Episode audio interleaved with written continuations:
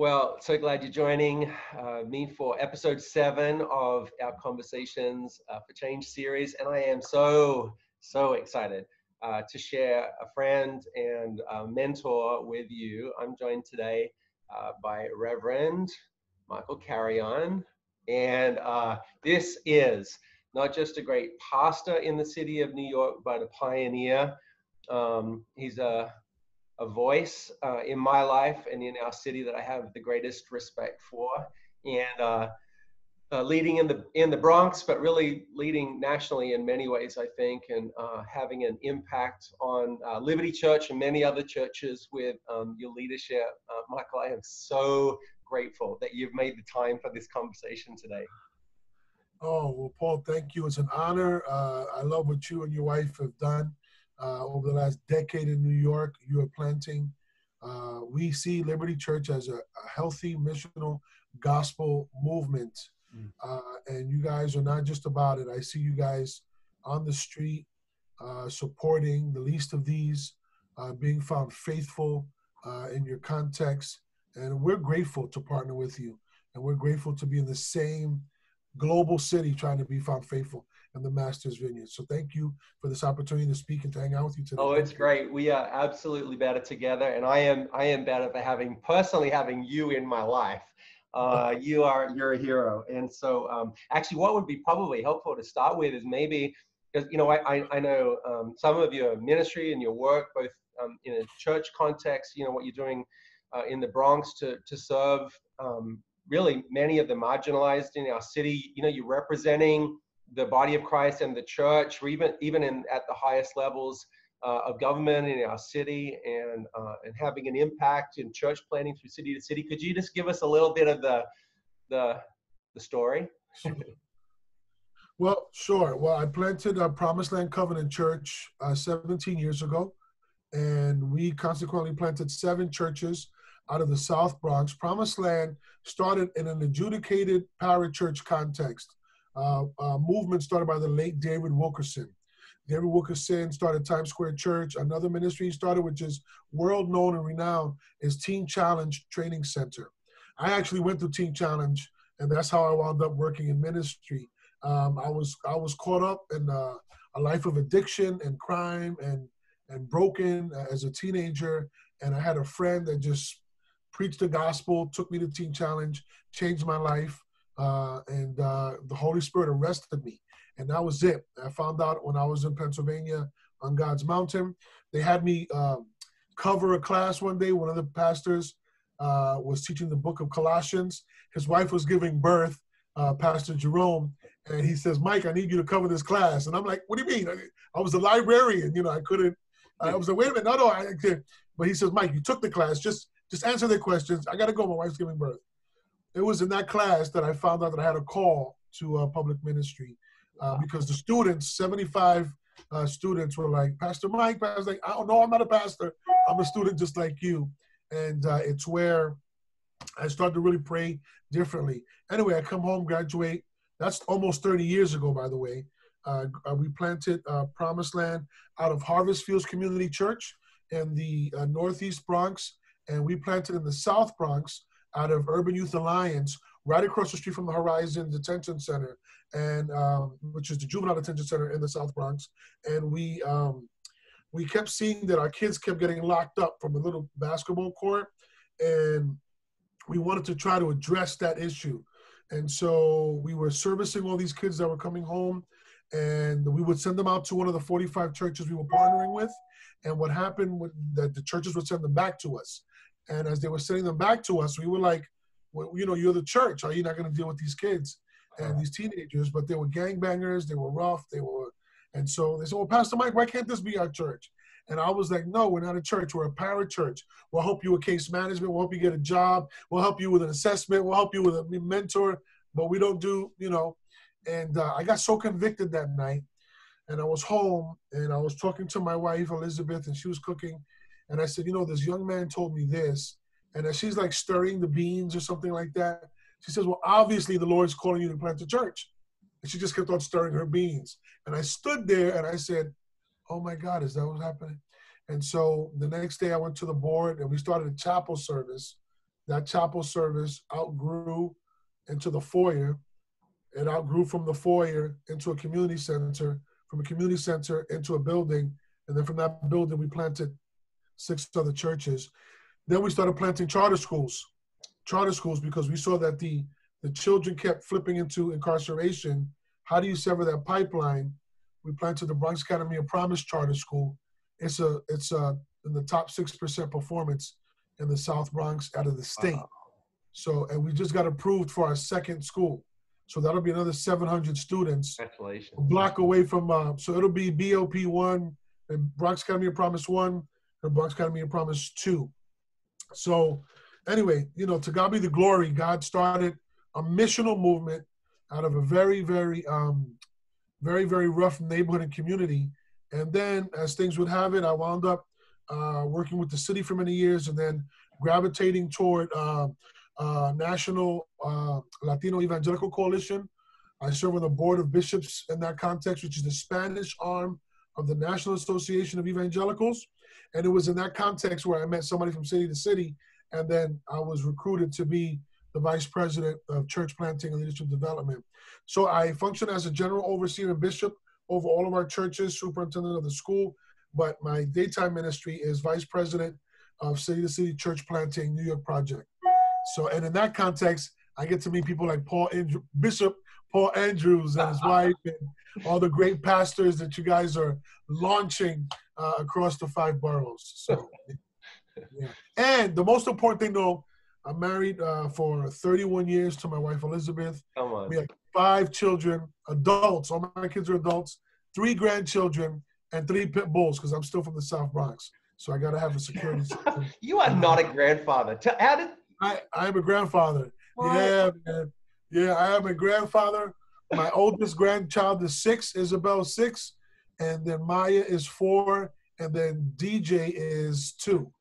So yeah, I just found another way in which I look up to you. You are amazing. Oh, God has been merciful.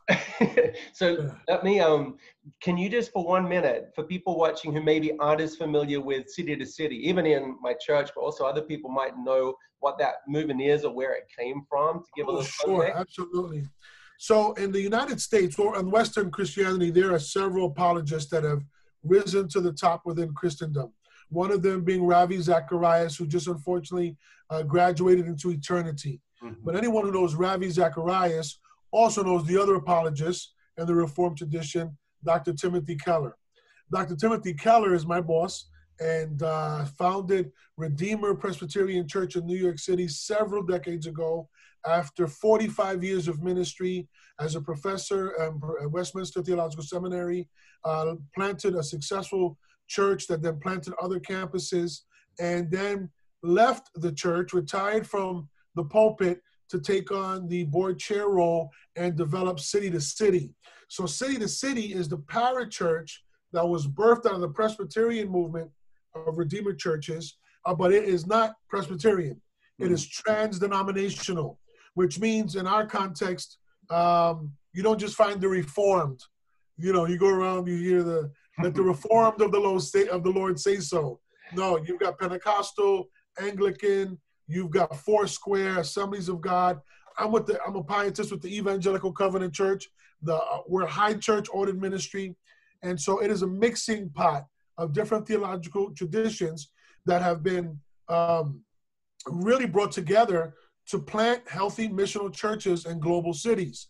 So city to city, uh, discernedly uh, and prayerfully recruits and trains church planters to plant the gospel in, yeah. in communities within the, the five boroughs. And so that's what we do. So we partner with Liberty Church when you have a couple that you see the hand of God has lifted them up in your in your um, missional community, and you feel that they can be a another satellite. Bishop Paul sends us that couple. We put them in through the whole uh, um, programming of residency, of, of incubator, of fellow, of apprentice, and uh, hopefully the outcome is a healthy Liberty Church somewhere planted in the five boroughs. So right. uh, by God's by God's grace, uh, we've been able to do that uh, and do it globally. Mm. So City to City is not just New York; it's in North America, it's in uh, Taipei, it's in Korea. I mean, it's it's all over the world, and uh, Canada, and uh, and to God be the glory. You know, Dr. Keller has has is a teaching pastor and priest, and um, is, has had a tremendous uh, journey, tremendous journey in, in, in, the last 50 years of ministry. So yeah. keep him in prayer. Keep him in prayer. Uh, you know, the, the, we just made an announcement about his health. Uh, he needs prayer, but yeah, his legacy, his legacy. One yeah. of the one of the one of the great generals. Yeah, yeah, he's we. We are grateful to city to city because right now, I mean, you talked about uh, training couples, and so for those who are watching this from Liberty Church, you you might know uh, Pete and Sierra Vasquez, who right now oh, yeah. uh, are being trained to plant a Liberty community in Washington Heights. I know, I know they've done presentations. I know they were a part oh, of a, a, march just recently. That's right. So Sierra, in particular, let me give her some shine. Sierra, I'll say, was the best, well thought out, conceived church planting uh, uh, plan strategy that I've seen in a very long time in the uh, fellows program. She articulated and uh, and her plan was was was deep, theologically, missiologically, and then wide, uh, multi-ethnic, multi-centric, and so it was to the glory of God. Uh, she did very, very, very well with um, with that with that project. But then to see her and and Pete in action at the protest uh, with multiple churches, multiple denominations and congregations at the Prayerful March and Act uh, protest in Washington Heights. She rocked it. She grabbed the mic. She dropped the, the Spirit of God. Just, I'm to tell you, I was up, my hands were up, brother. I was like, sister, preach. Sister went in. Uh, she was prophetic. She was theologically sound. She represented uh, the movement. When I think of when I think of Liberty Church as a movement, I think Pete and Sierra um, I think, uh, crystallized that in this last weekend when we had that that march in the community, incarnational, preaching the gospel, looking for the transformation and the reformation of their community and context. Mm. Powerful, mm. powerful. And uh, to see a husband and wife team gel together, they even had the little baby out there. They got a newborn. The baby's out there protesting. That was amazing. So, so it was good. It was it was it was prayerful. The the police partnered with us. A lot of thought and effort mm. went into that march, and uh, it was good to see your folks at the at the helm. Uh, Paul, you've done a good job with your leaders. You really have. Yeah, I celebrate that. Well, we're grateful for you and grateful to be doing it together. We really, I mean, I, I know the phrase gets overused, but the truth is we are better together. Yeah, we, are. we are. That's you know, it's the body of Christ. We each play different parts and different functions, and grateful to be standing with you in the in the city in times like these. You know, we were we were talking just when we were getting everything set up for the recording about coronavirus and uh, yeah. leading churches, movements, ministries through um, a pandemic right now. Um, yeah, I'd love to get some of your perspective. You and I have stayed in, in contact relationally through through this time, through the shutdown and our churches and response to needs in our community. But you know, I'll ask a, a, deliberately ignorant question. Um, which is because you know and it was evident to me even very early on when the pandemic hit if you looked at the numbers you would think that coronavirus was racist mm. um, be, because by the numbers the impact of this virus on uh, people of color um, i guess I, I could speak more accurately to what i know of the impact of it in our city and even in your ministry can you help? I mean, obviously, I know that is not scientifically a fact that it's a racist virus. I understand that, but I would like to use that as maybe a jump off for you to talk to us a little bit about your experiences these last few months in your life and ministry, and then what what that tells us about the divide that needs healing in our nation. Yeah. Yeah, well, just two things. Let me just go back to something you mentioned. I, I really appreciate your heart and your ministry support with help helping us reach the South Bronx uh, for those who don't know, uh, Liberty Church was instrumental in feeding hundreds of families uh, with Promised Land um, as we were dealing with the byproduct and the post COVID economic tsunami, which is another issue of uh, observation when it comes to racism. Seems like all the black and browns have been unemployed and dislocated. When you think of how the city's margin space uh, is categorized uh, throughout the region. But thank you for assisting and partnering with us. Um, and I'd love to show you the Promise Center video. I gave you a huge shout out, as well as others. Uh, but it was a powerful video. Um, ultimately, you're right. When you look at the numbers, especially with the New York region, you would assume, wait, this is a very biased disease. But what that speaks to is the bias, oppressive, systemic, intentional marginalization of people of color within the construct of New York City. So there's a tale of two cities, is what I've learned going back the last four months. There is the margin space church, then there's the center church, which center church, meaning more Manhattan, majority culture, more white, financially affluent. Uh, the churches that are majority culture in the city had an easier transition from going um, from first person to virtual because number one, they had the budget. Number two, they had the resources. Number three, they had the capacity. Number four, they just had the means to turn around and just transition. I think they were much better prepared than the margin space. The margin space in the pockets of Manhattan, Bronx, Brooklyn, Queens, even Staten Island. Staten Island is hood. If you go to parts of Staten Island, you would think you were in another another country back in the 70s that bad uh, with addiction and crime and poverty, just of the likes you wouldn't even imagine in 2020. Um, I've been taken back at what I've seen in Staten Island and in parts of the South Bronx. Even in the backdrop of gentrification in these areas, you would think that gentrification, which is not always a good thing, and most times it's a bad thing because it further dislocates the poor, it dislocates uh, uh, uh um, indigenous resource that historically has maintained communities now have got to be shimmied away into another construct or another space, which just further hurts the vulnerable, further hurts the underserved and the restricted uh, from access that maybe majority culture holds. Coming back to the majority culture church, they were able to transition better in our observation of over 200 plus churches in New York. The margin churches had several issues Number one, they didn't have the economic uh, uh, uh, solvency, right? So in the hood, in the in the urban pocket, if a church does not meet, a church does not eat.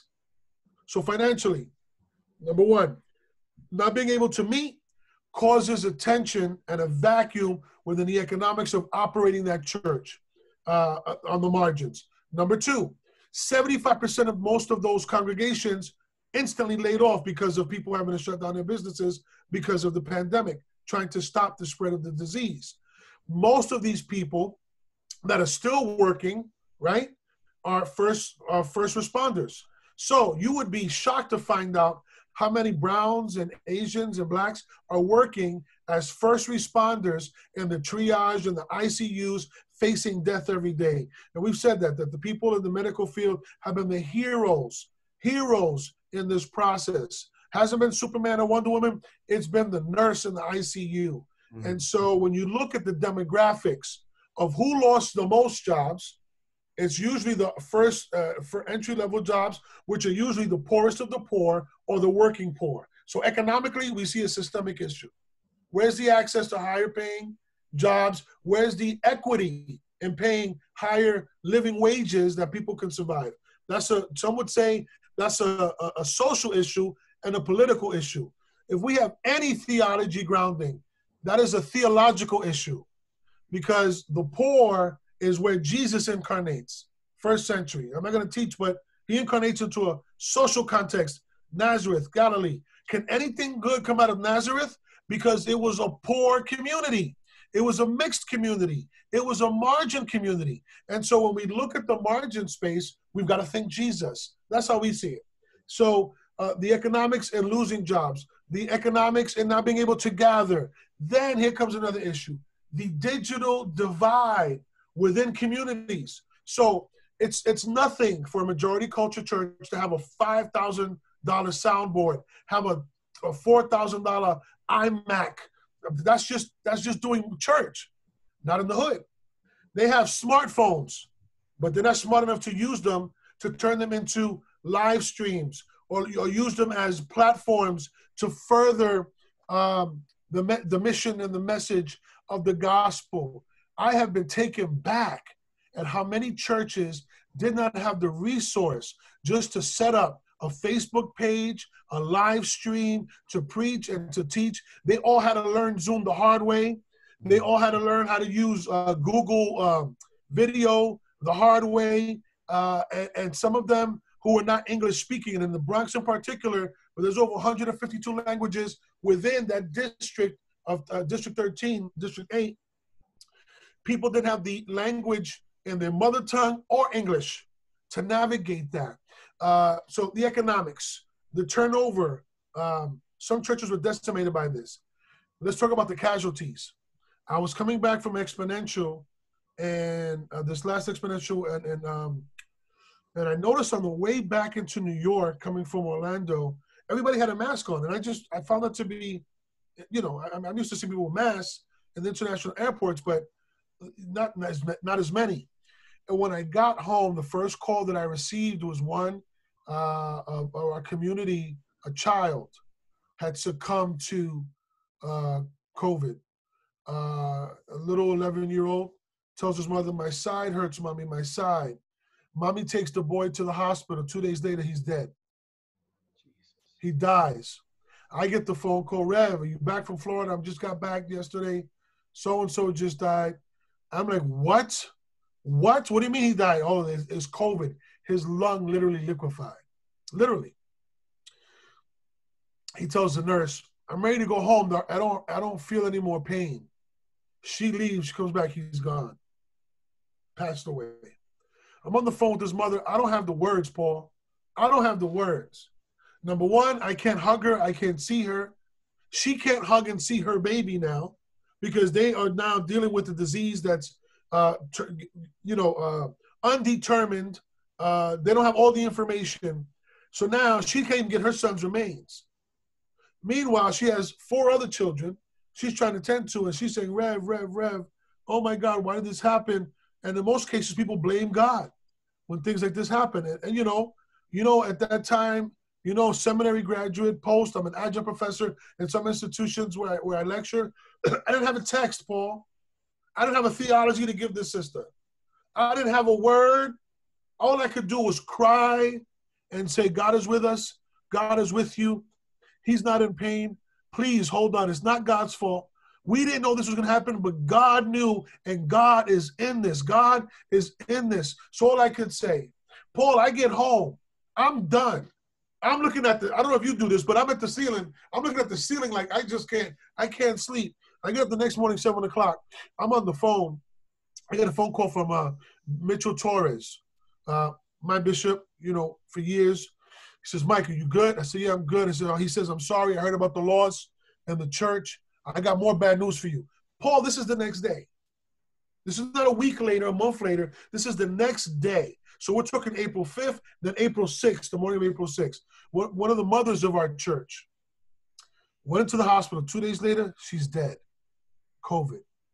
Now the whole family has a disease. I start screaming. My wife could hear me outside, outside the house. She's throwing out the garbage, and she hear, no, no, no. I, I couldn't even believe it. I could not believe it. After that, I get another phone call. I mean, it was like reading the book of Job. You know the book of Job? First person walks in, second person walks in. You know, Job in the text, it, it doesn't say in the text, but it's mine. Please, nobody else come in. My phone is ringing. I don't even want to pick it up. I don't want to pick it up. I'm like, let them leave a message. Because at this point now, I'm, I'm, shaking, you know, and I, I've gone through a lot of schooling, Paul. I, I've been, I've sat under the think tank in University of Nebraska, Alliance Theological Seminary, Princeton Theological Seminary, Christian University, uh, I, North Park Theological Seminary. I've been in so many institutions, lecturing, supporting, writing, right? nothing in any class or lecture that ever prepared me for the type of crisis that COVID ushered into our ministry and our community. Right? After that, every other phone and text was my father has it, My mother has it. We had one family where the mother passed away. The father's now being intubated. The son has it. His wife has it, and his kids have it. This thing was sweeping through families in our community. And I can tell you why. And it looks racist because of the margin space. They put out the edict of social distancing. Social distancing is a privilege and not a norm in communities of color that are sitting on top of each other, living on top of each other. What do I mean?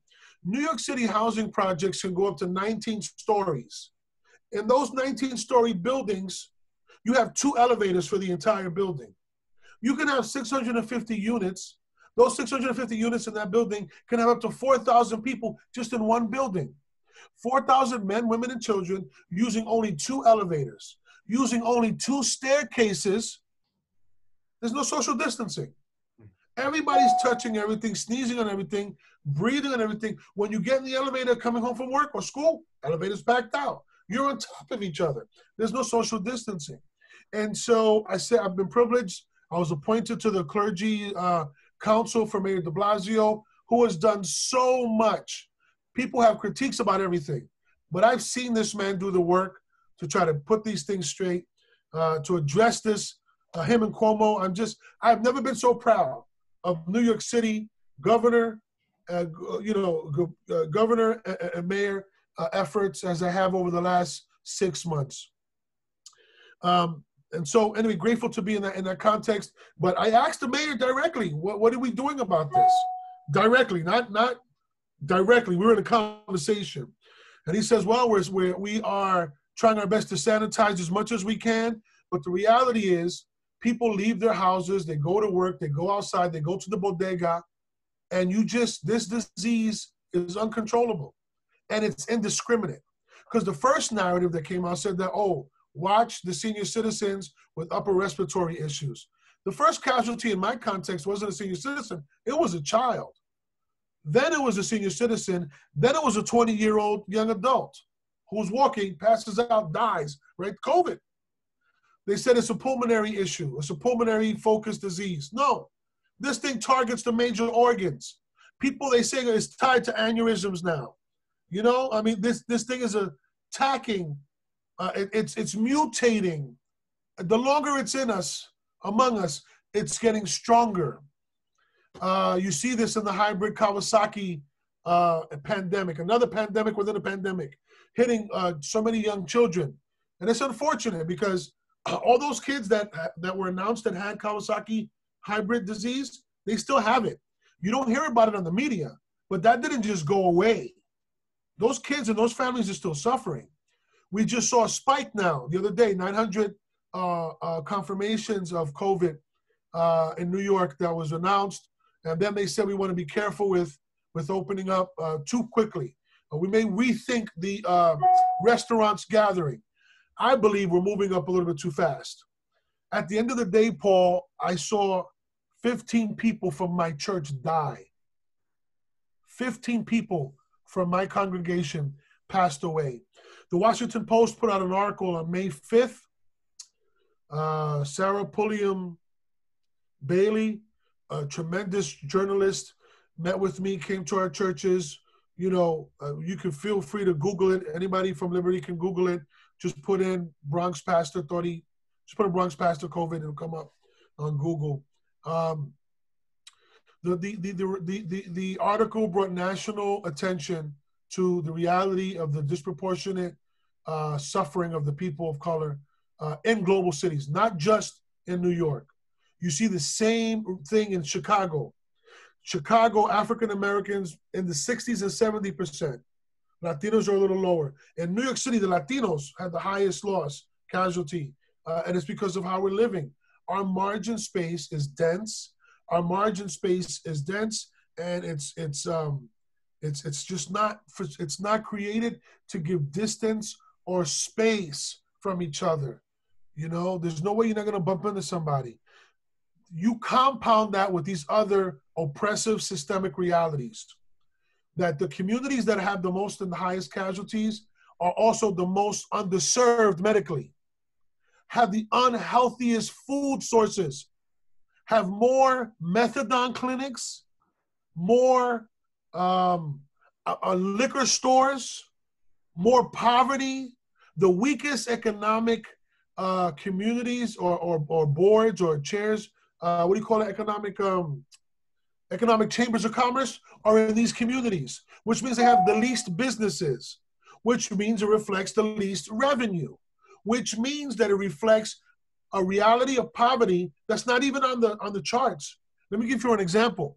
In the district of Mott Haven, we service what's called the TANF population.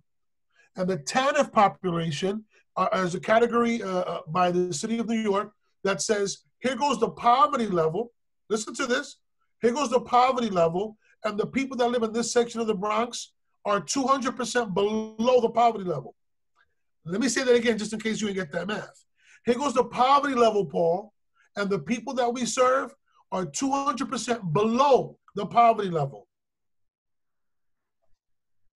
A person on public assistance today makes maybe maybe $11,000 a year with one child on their caseload. Maybe that. So now you talk about, and look at the other issues. Now you talk about why COVID looks racist. Well, it's not that COVID is racist, is that the systems that we've put in place that create the space and distance between center and margin work against the margin. And that's not a socio-political issue. That is a missiological, theological issue. And the church needs to be concerned on what's happening on the margins. Because when a pandemic comes, a plague comes, a social ill comes, it hits and destroys the margins because the margins are the most vulnerable, the most under resourced. And it's legislative decisions that create margin space. Let me say that again. It's legislative conditions and decisions that create margin space. So vote. Vote your conscience.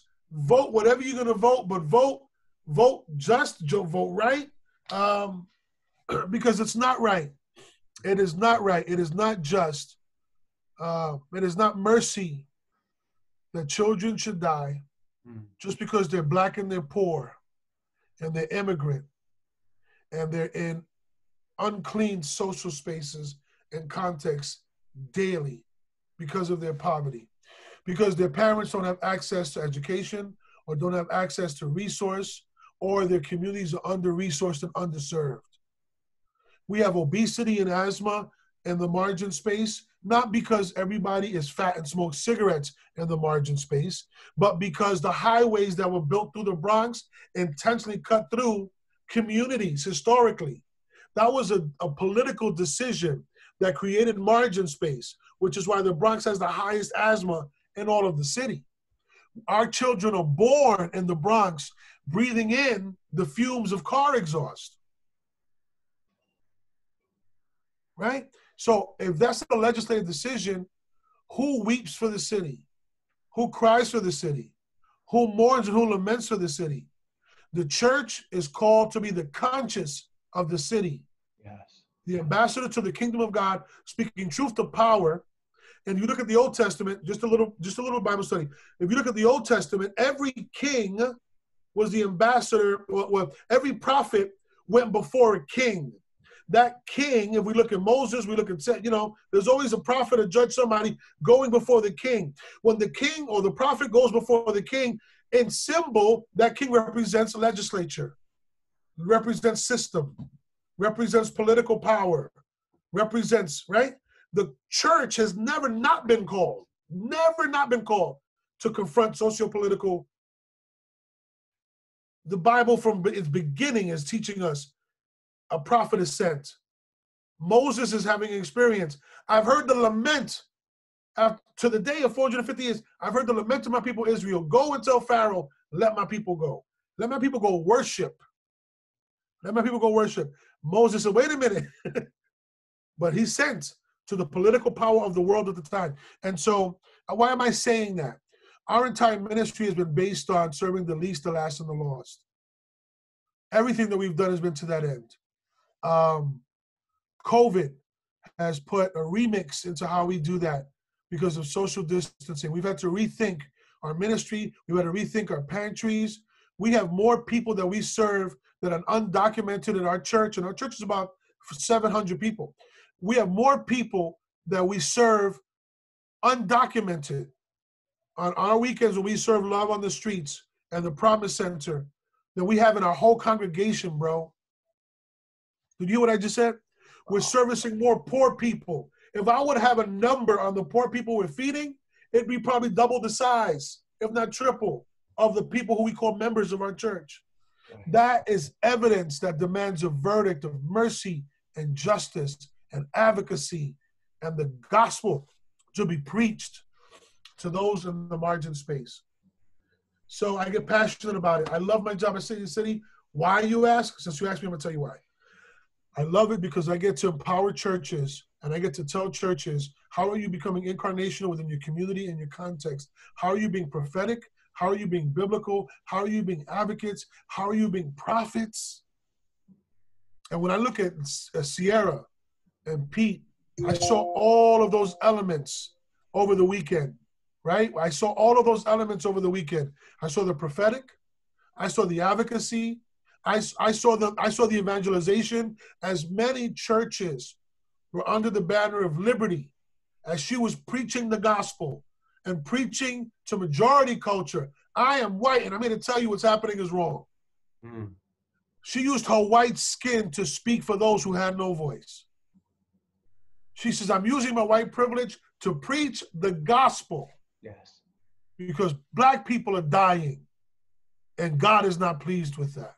Yeah. It moved me. I see the the Pray March Act movement that's happening. Your churches are involved. Our churches, I've been to, I've, I speak in almost all of them. Uh, I can't attend all of them, but they, you know, but but there's such a need, and um, we have to address the systemic, the historical system, systemic uh, legislature that has been one-sided in this country Hmm. Which is why churches will not stop protesting. And these protests feel different, Paul. I've protested. I am a I am a I am an activist. I am an activist. It's not the first time I've been in a protest. I've been arrested several times for civil disobedience. To God be the glory. Um, before you judge me, Paul was arrested. Jesus was arrested. Every major prophet that was about something was arrested. So arrested, you know. So ultimately, you know, there's something different. There's something, there's a different feel. The connection, the community, the diversity. I see so many majority culture churches coming out to stand, coming out, uh, not just holding signs, but then after the march, strategizing and meeting and educating themselves on this issue. Even what you're doing right now is so powerful because the march is great, but this is how you change the world, Paul. This is how you change the church. Yeah. This is how the church is reformed and repents and is renewed and steps into a deeper level with God. It's in conversations like these and exposure as you deal with the tensions of agree, disagree from either majority or margin perspective, right? But when the church is willing to talk about the socio intentional, oppressive, systemic issues that affect the margin space, then it's being the church. Then it's being Jesus. Well, how do I know that? Jesus doesn't incarnate in the middle of Rome. Jesus incarnates in first century Nazareth. He is already an immigrant in Dhaka. He's already a dreamer because he incarnates in oppressed and occupied territory under Roman pagan rule. By the time we get to Luke 4, he says, Today, why did I, I'm paraphrasing, uh, he, we, we, uh, uh, today you see this fulfilled. Captives will be set free, bonds will be lifted. Many people exegete that and say he's speaking about a spiritual freedom of captivities. No. Who was in the room in the text, Paul? What was oppressing Israel and Jerusalem at the time? He's referencing the now and that's to come. The spiritual and the physical realm. Captives should be set free. Slaves should not stay slaves but find freedom in Christ. The margins should have access to the king. the way those who are situated in the center have access to the king. There's a tale of two, ta- of two cities, but then there's also a tale of two churches. If you got two cities, Paul, you got two churches. God is calling us to be one holy Catholic church. And I see the center church. I see the white dominant evangelical church moving toward the margin. And I see the margin church, Paul, moving toward the. That's what's happening in these protests. These prayerful protests, the center and the margins are coming together to be one holy Catholic church under God. Praise be to God. Because we can't orchestrate that and we can't fabricate that. That's got to be a God thing. And what brings us together? The lament I can't breathe. Mm. Mama, I can't breathe. How dare we preach Jesus on a Sunday after George Floyd and then not say George, uh, preach Jesus and not say the name of George Floyd in the pulpit? How dare we? How could we not say Breonna Taylor in her house? Trayvon Martin, Skittles in his pocket. Skittles. Sandra Bland, on the way to a new job, just passing through. Eric Gardner, cigarettes. You know, the great theologian, the father of Black liberation theology, Dr. James Cone, I was able to meet him and sit in a few of his lectures in his last days at Union Theological um, at a conference at the ECC. He wrote a book called The Cross and the Lynching Tree. And he makes a profound statement. He says, majority culture no longer lynches black men there wasn't any profit in that. He now takes black men and throws him in jail and makes money from it because there's a profit in that. That's marginalization. And we have allowed, the church has allowed, in neutrality and silence, for thousands upon thousands upon thousands of black men to go into jail for generations for menial crimes that would not be applied the same to majority culture. God is God allowed sickness to retract us from our everyday church life, to rebuild altars in our home, to then release us in this in a, in a time like this for healing. I truly believe that. I truly believe that, Paul. That he allowed pestilence to come to reform and to recalibrate us mm. for such a time as this? Um, the word I've been getting the last week as I was praying for our church, and uh, I shared it with our staff in, in recent days, um, is reformation. And of course, historically, that word has been used for a period of history when the Protestant church movement was born and but the word reformation is pow- powerful and i actually you know i hadn't really studied it until this last several days this idea and i really believe it's what's happening in our church you know which is one of you know my responsibilities to steward. But also i think it's it's what i perceive happening in in the church right now is literally a, a, a reforming the you know the the essence substance the vision our theology uh, you know it's unchanging through the centuries. But but the the form that the church has taken the posture that the church has taken um, its place the way that it conceives of itself it's almost like you know clay on the potter's wheel and the and the right. potter says this mashes it all back down and says let's try that again yeah. and i feel there's a and it's very it's disorienting it's confusing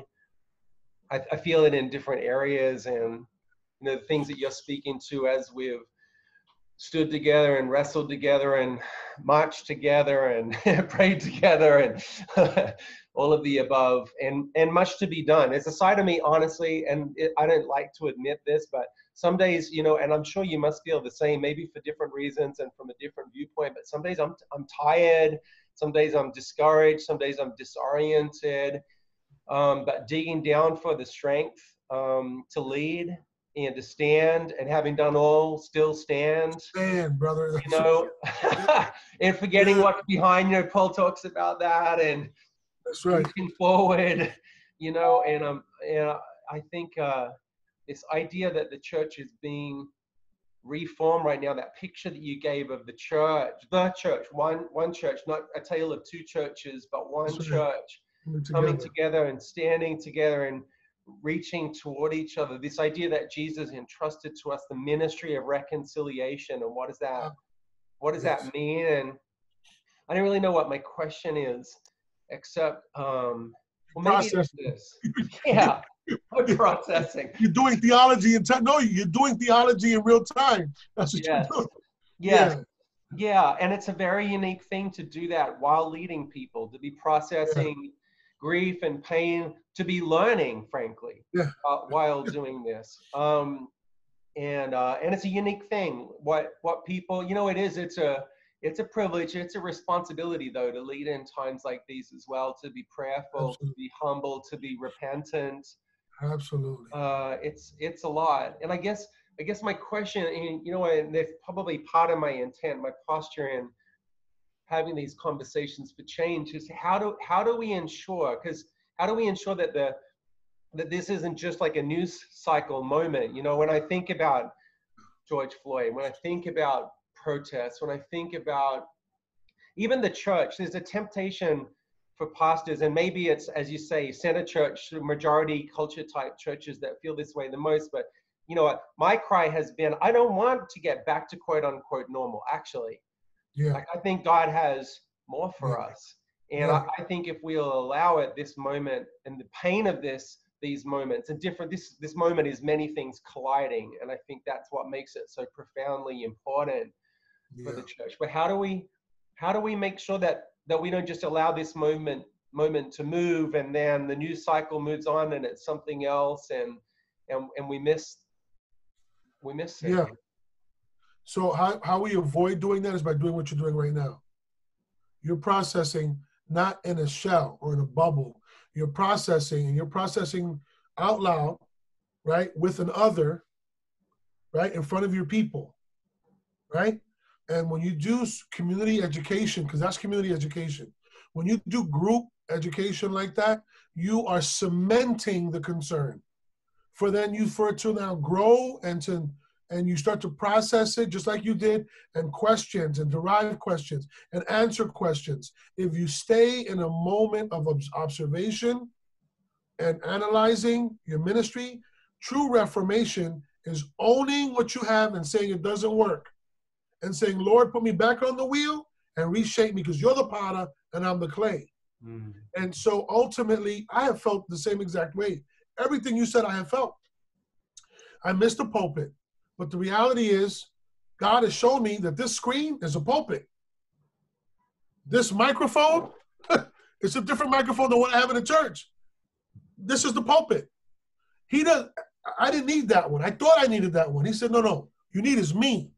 And wherever I put you, I can use you for my glory. I want you to sit here, see this, study this, process this, and then I'll do something about this. As long as that's on the forefront of your conversation, you said some key things posture of humility, posture of learning. We never stop learning, Paul. And the moment we embrace a theology that says we've got it all together, we become arrogant and we start to regress and we're no longer sensitive to the to the to the pulls of the Holy Spirit the ministry of reconciliation that's reflected in the book of Romans challenges us to continue to reconcile a broken world to, to Christ. And to reconcile a broken world is to engage the world's brokenness, not just for the people that look like us, but for the people that are far from us economically, in culture, and race, and in class. Right? And so the ministry of reconciliation, by definition, is to go into uncomfortable, disorienting space to seek life in a dead situation. We can never ever forget this, and we too often do because we get too smart. We serve a God of resurrection. Mm. And even now, my hand stands up. I believe God is resurrecting his church now through this disorientation Mm. for such a time as this. Mm. Because it has it has taken, it has wiped out everything that we knew. We all have to learn together. This is all, we're back at ground zero, and now what's built now, we're accountable for. Mm. Because the myth, the myths of the United States of America, the myths, the tearing down of all these icons and statues. Some people say that's our history. That's a majority history. That is an oppressive history. Those things are being toppled. Things that have been established, principalities and powers that have been established are now being pulled down. That's what's happening. That is disorienting. War is disorientation as you take more ground. And I think, you know, we have this obscure text of the kingdom of God suffer violence and the violent taken by force. You doing things like this is taking it by force because you're forcing yourself to turn around and process what you've not experienced. You are causing your heart to be touched by the Holy Spirit, to feel for somebody you've never met from a different economic reality. But seek first to understand them as imago Dei. You see, the minute they become human, the minute I become human to you, I'm not an other, I'm you. The minute you see me as a human, you give me the dignity of that. There is no difference, Paul. Paul, you're from Australia and I'm from the Caribbean. We got the same father. Because if I cut you over there and you cut me over here, the same color's gonna come out. It's not gonna, we're the same, brother. Imago Dei. And I think that for such a time as this, I don't have the answer to anything. I know that I'm learning answers as I'm asking questions. The key is to keep asking questions, Paul, and teach your church and your leaders to keep asking questions. Why? That's the key. That's the key, in my opinion. Ask the questions, keep asking, and then do something when you get the answer. March prayerfully, respectfully, prophetically, biblically, and powerfully. For such a time as this, we are the church. This didn't come after us, Paul, or before us. It came, this is a historic moment for us. Yes. This is our Reformation. This is the new Reformation. It really is. I believe that. Well, I'm grateful for you in my life. I'm grateful for you uh, taking the time. Really, uh, some profound things for me to think on out of our conversation today, and I'm sure I'll get the same feedback from others. I, I wonder if you could maybe take a moment and uh, close us, bless us um, in, in prayer and we'll, we'll wrap out this conversation. But I just, I just want to again just say thank thank you, thank you for your life, thank you for your leadership, thank you for your longevity. You know, you've, you you you stand, you continue to stand. I want to be uh, one of those in your life who's uh, lifting up your hands, and uh, and uh, here to stay, here to learn, um, and uh, and and I'm grateful for you. So I, I would uh, I would greatly appreciate your prayer. Thank you, thank you, Paul, and likewise, man. I, I appreciate your heart. I appreciate your heart, and uh, you're putting yourself out there to lead this conversation. And uh, everybody's not doing what you're doing.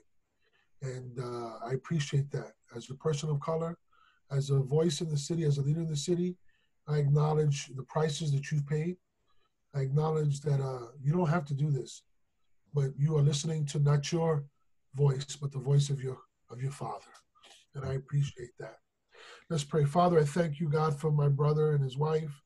I thank you for the Liberty Church pastors, the call of every pastor that's under uh, Bishop Paul, Lord God, that you bless them, that you give them, God, a thirst to see your hands, oh God, on their church, in their communities, among their people.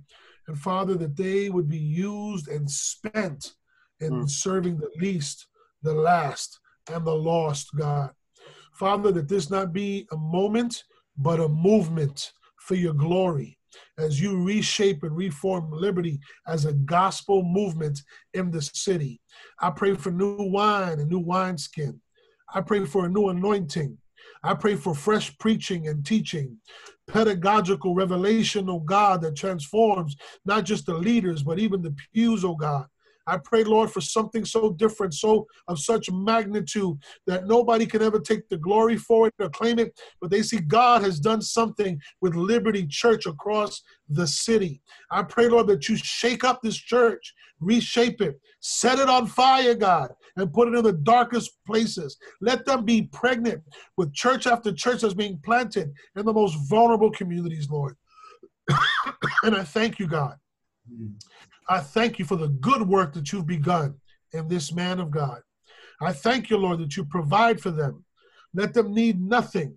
And Father God, all that they think they've lost, give it to them double, God, as they find themselves serving you in the vineyard of New York City. Mm. Bless them, keep them, anoint them, God, transform them for your glory and for this time. Mm. In Jesus' name, I pray. Amen. Amen. Bless the Lord.